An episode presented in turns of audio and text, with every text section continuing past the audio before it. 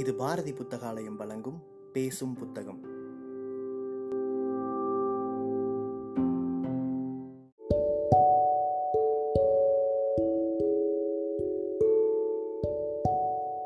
Book day இணையதளத்தின் மூலமாக முன்னெடுக்கப்படும் வாசகர்களுக்கான வாசிப்பு போட்டியில் தேர்வான சிறுகதையை கேட்க இருக்கிறீர்கள்.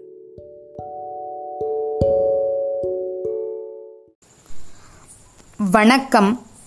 புதுமை பித்தன் சிறுகதைகளில் இருந்து என்னை அதிகம் பாதித்த சிறுகதை கடவுளின் பிரதிநிதி. அச்சிறுகதையை உங்களோடு பகிர்ந்து கொள்ள விரும்புகின்றேன். கடவுளின் பிரதிநிதி. சிற்றூர் உண்மையிலேயே சிற்றூர்தான். அதன் எல்லையெல்லாம் ஒரே தெருவிற்குள். அந்த தெருவும் இடையிடையில் பல் விழுந்த கிழவியின் பொக்கைவாய் மாதிரி இடிந்தும் தகர்ந்தும் சிதறிய வீடுகள். அவ்வளவும் பிராமண வீடுகள். விவசாயம் என்ற சம்பிரதாயமாக மண்ணை கிளறும் மண்ணை கவ்வும் சோம்பேறித்தனம். தெருவின் மேற்கு கோடியில் முற்றுப்புள்ளி வைத்த மாதிரி கிழக்கே பார்த்த சிவன் கோயில். அங்கு கோவில் கொண்டருளிய சிவனாரும் அவ்வூர்வாசிகள் போலத்தான். கூறுசங்கு தோல்முரசு கொட்டோசையெல்லாம் சோறு கண்ட மூலியார் சொல். சிவபிரான் உண்மையாக பிச்சாண்டியாக இருப்பதை காண வேண்டுமானால் சிற்றூருக்குத்தான் செல்ல வேண்டும்.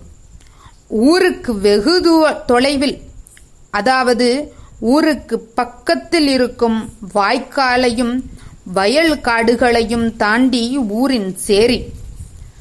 இந்த அக்ரகார பிச்சைக்காரர்களுக்கு அடிமை பிச்சைக்காரர்கள். இரு ஜாதியருடைய நிலைமையும் ஒன்றுதான்.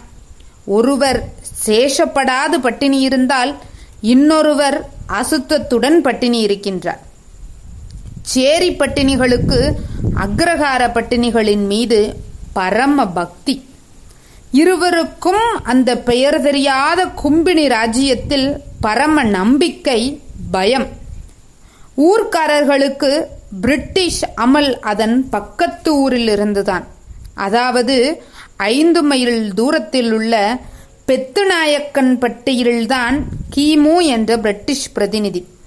ஊர்க்காரர்களுக்கு சுற்றுப்பிரயாணத்தில் நம்பிக்கை கிடையாது.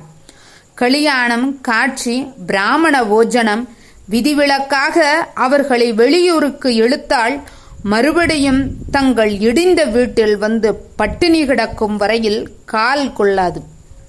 ஊர்க்காரர்களுக்கு அவர்கள் பிரதிநிதியும் மெய்காப்பாளருமான சிவபிரானின் மீது பரம பக்தி இவ்வளவு சுபிச்சமாக இருப்பதும் நெற்றிக்கண்ணை திறக்க மறந்த சிவபிரானின் கருணை என்று நினைப்பவர்கள். கோவில் அர்ச்சகர் சுப்பு சாஸ்திரிகள் சிற்றூரை பொறுத்தமட்டிலும் வீட்டில் பட்டினியானாலும் நல்ல மதிப்பு உண்டு. வேத அத்தியாயத்தில் சிறிது பயிற்சி. பூஜை மந்திரங்கள் மனப்பாடம். வேதத்தின் அர்த்தம் அவருக்கும் தெரியாது. பரம சாது. தெரியாததினால் அதில் பக்தி. கோவிலில் வரும் சிறு வரும்படிகளில் காலம் தள்ளி வந்தார். கோவில் சேவையில் கிடைக்கும் கூலி நியாயமாக பெற வேண்டியதுதான் என்று நினைப்பவர். ஏனென்றால் அவருடைய தகப்பனாரும் அந்த தொழில் செய்தவர். ஊரில் நல்ல மனிதன் என்றால் சுப்பு சாஸ்திரிகள். இளகிய மனதுடையவர் என்றால் சுப்பு சாஸ்திரிகள்.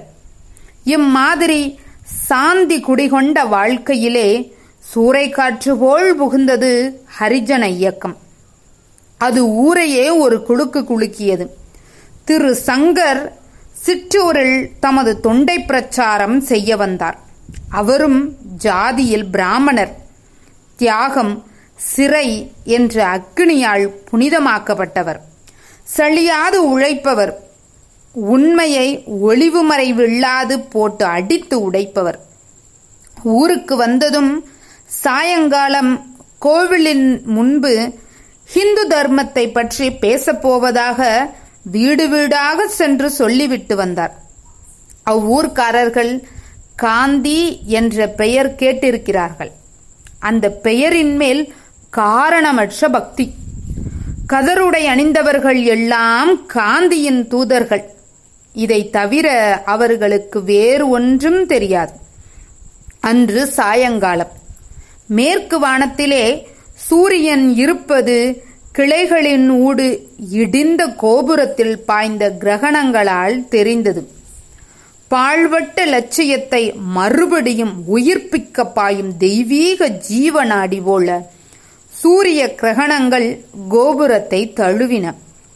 அந்த பிரகாசத்தில் கோவில் பார்ப்பதற்கு பரிதாபகரமாக இருந்தது.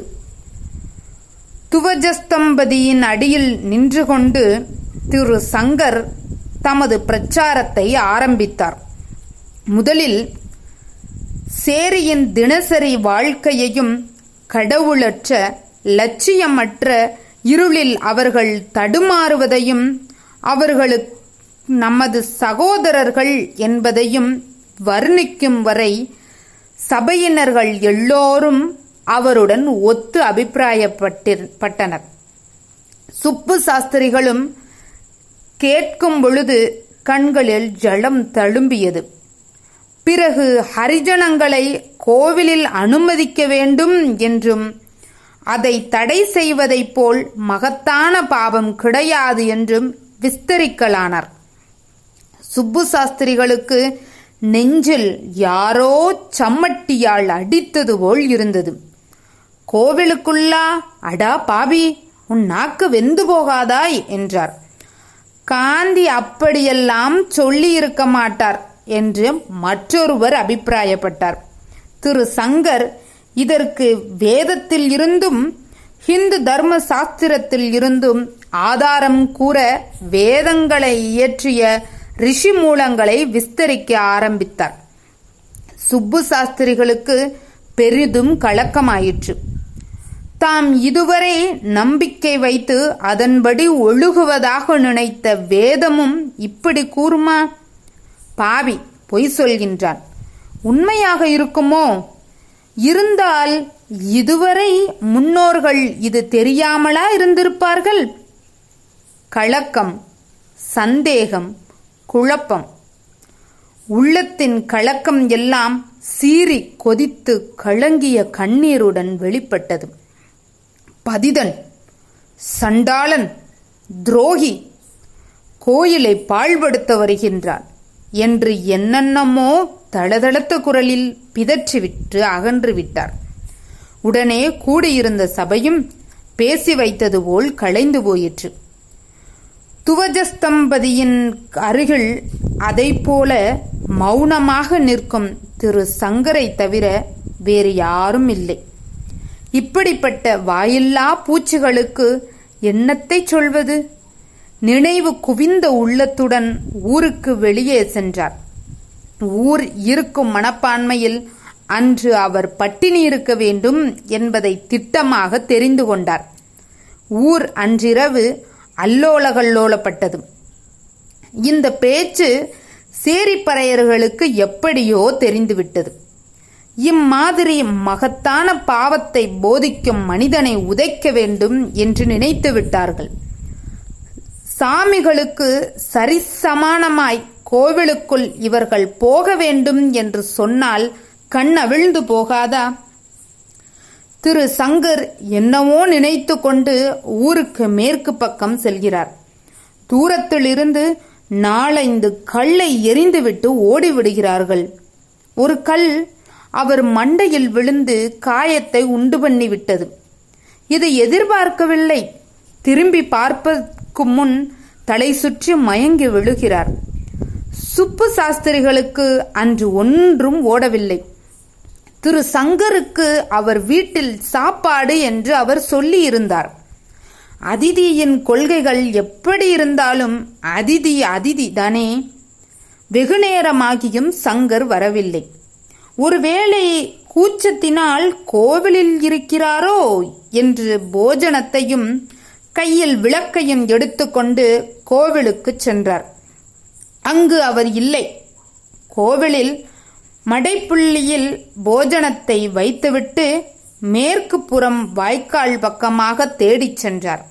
அங்கு சங்கர் மயங்கி கிடப்பதை கண்டதும் பதபதைத்து பக்கத்தில் இருக்கும் வாய்க்காலில் ஓடி ஜலம் எடுத்து வந்து தெளித்து மூர்ச்சை தெளிவித்தார். திரு சங்கரின் நிலைமை தெய்வநிந்தனையின் கூலி என்று அவர் என்ன கூட அவருக்கு நினைவில்லை. அவரை மெதுவாக கோவிலுக்குள் அழைத்துச் சென்று போஜனத்தை கொடுத்து உண்ணச் சொன்னார். திரு சங்கருக்கு இதில் ஆச்சரியப்படக்கூட நேரமில்லை. அவ்வளவு தலைவலி. உணவருந்தியதும் படுத்துக்கொண்டார் துணைக்கு சாஸ்திரிகளும் படுத்துக்கொண்டார் அன்று இருவருக்கும் தூக்கம் வரவில்லை. ஒருவருக்கு வலி இன்னொருவருக்கு குழப்பம் நடுநிசி. சாஸ்திரிகள் எழுந்து மூலஸ்தானத்தின் பக்கம் சென்று தனது உள்ளத்தின் கவலைகளை எல்லாம் சொல்லி அழுதார். நம்பிக்கை உடைந்து போயிற்று. எதை நம்புவது? என்ற சந்தேகம் வந்துவிட்டது. இதுவரை நடந்து வந்தது உண்மையா? இவர் சொல்வது உண்மையா? பேசாது இருக்கிறாயே நீயும் உண்மைதானா? இந்த பரிதாபகரமான குரல் வழியில் தூங்காதிருக்கும் திரு சங்கருக்கு கேட்டது. குரலில் என்ன பரிதாபம் என்ன சோகம் என்ன நம்பிக்கை? சங்கருக்கு துக்கம் நெஞ்சை அடைத்தது. ஆனால் அந்த குரல் வழியை போக்கும் சஞ்சீவியாக இருந்தது. ஏ தெய்வமே நீயும் உண்மைதானா? இதற்கு பதில் போல் வானவெளியிலே நாலு மேகங்கள் ஒன்றாக கூடி கர்ஜித்து சிரித்தன. நன்றி வணக்கம். நான் கி. கௌசல்யா கல்வியியல் இரண்டாம் ஆண்டு பயிலும் மாணவி. ஸ்டெல்லா மேரிஸ் கல்வியியல் கல்லூரி தென்காசி மாவட்டம். வாய்ப்பு அளித்தமைக்கு நன்றி கூறி விடைபெறுகின்றேன். நன்றி வணக்கம்.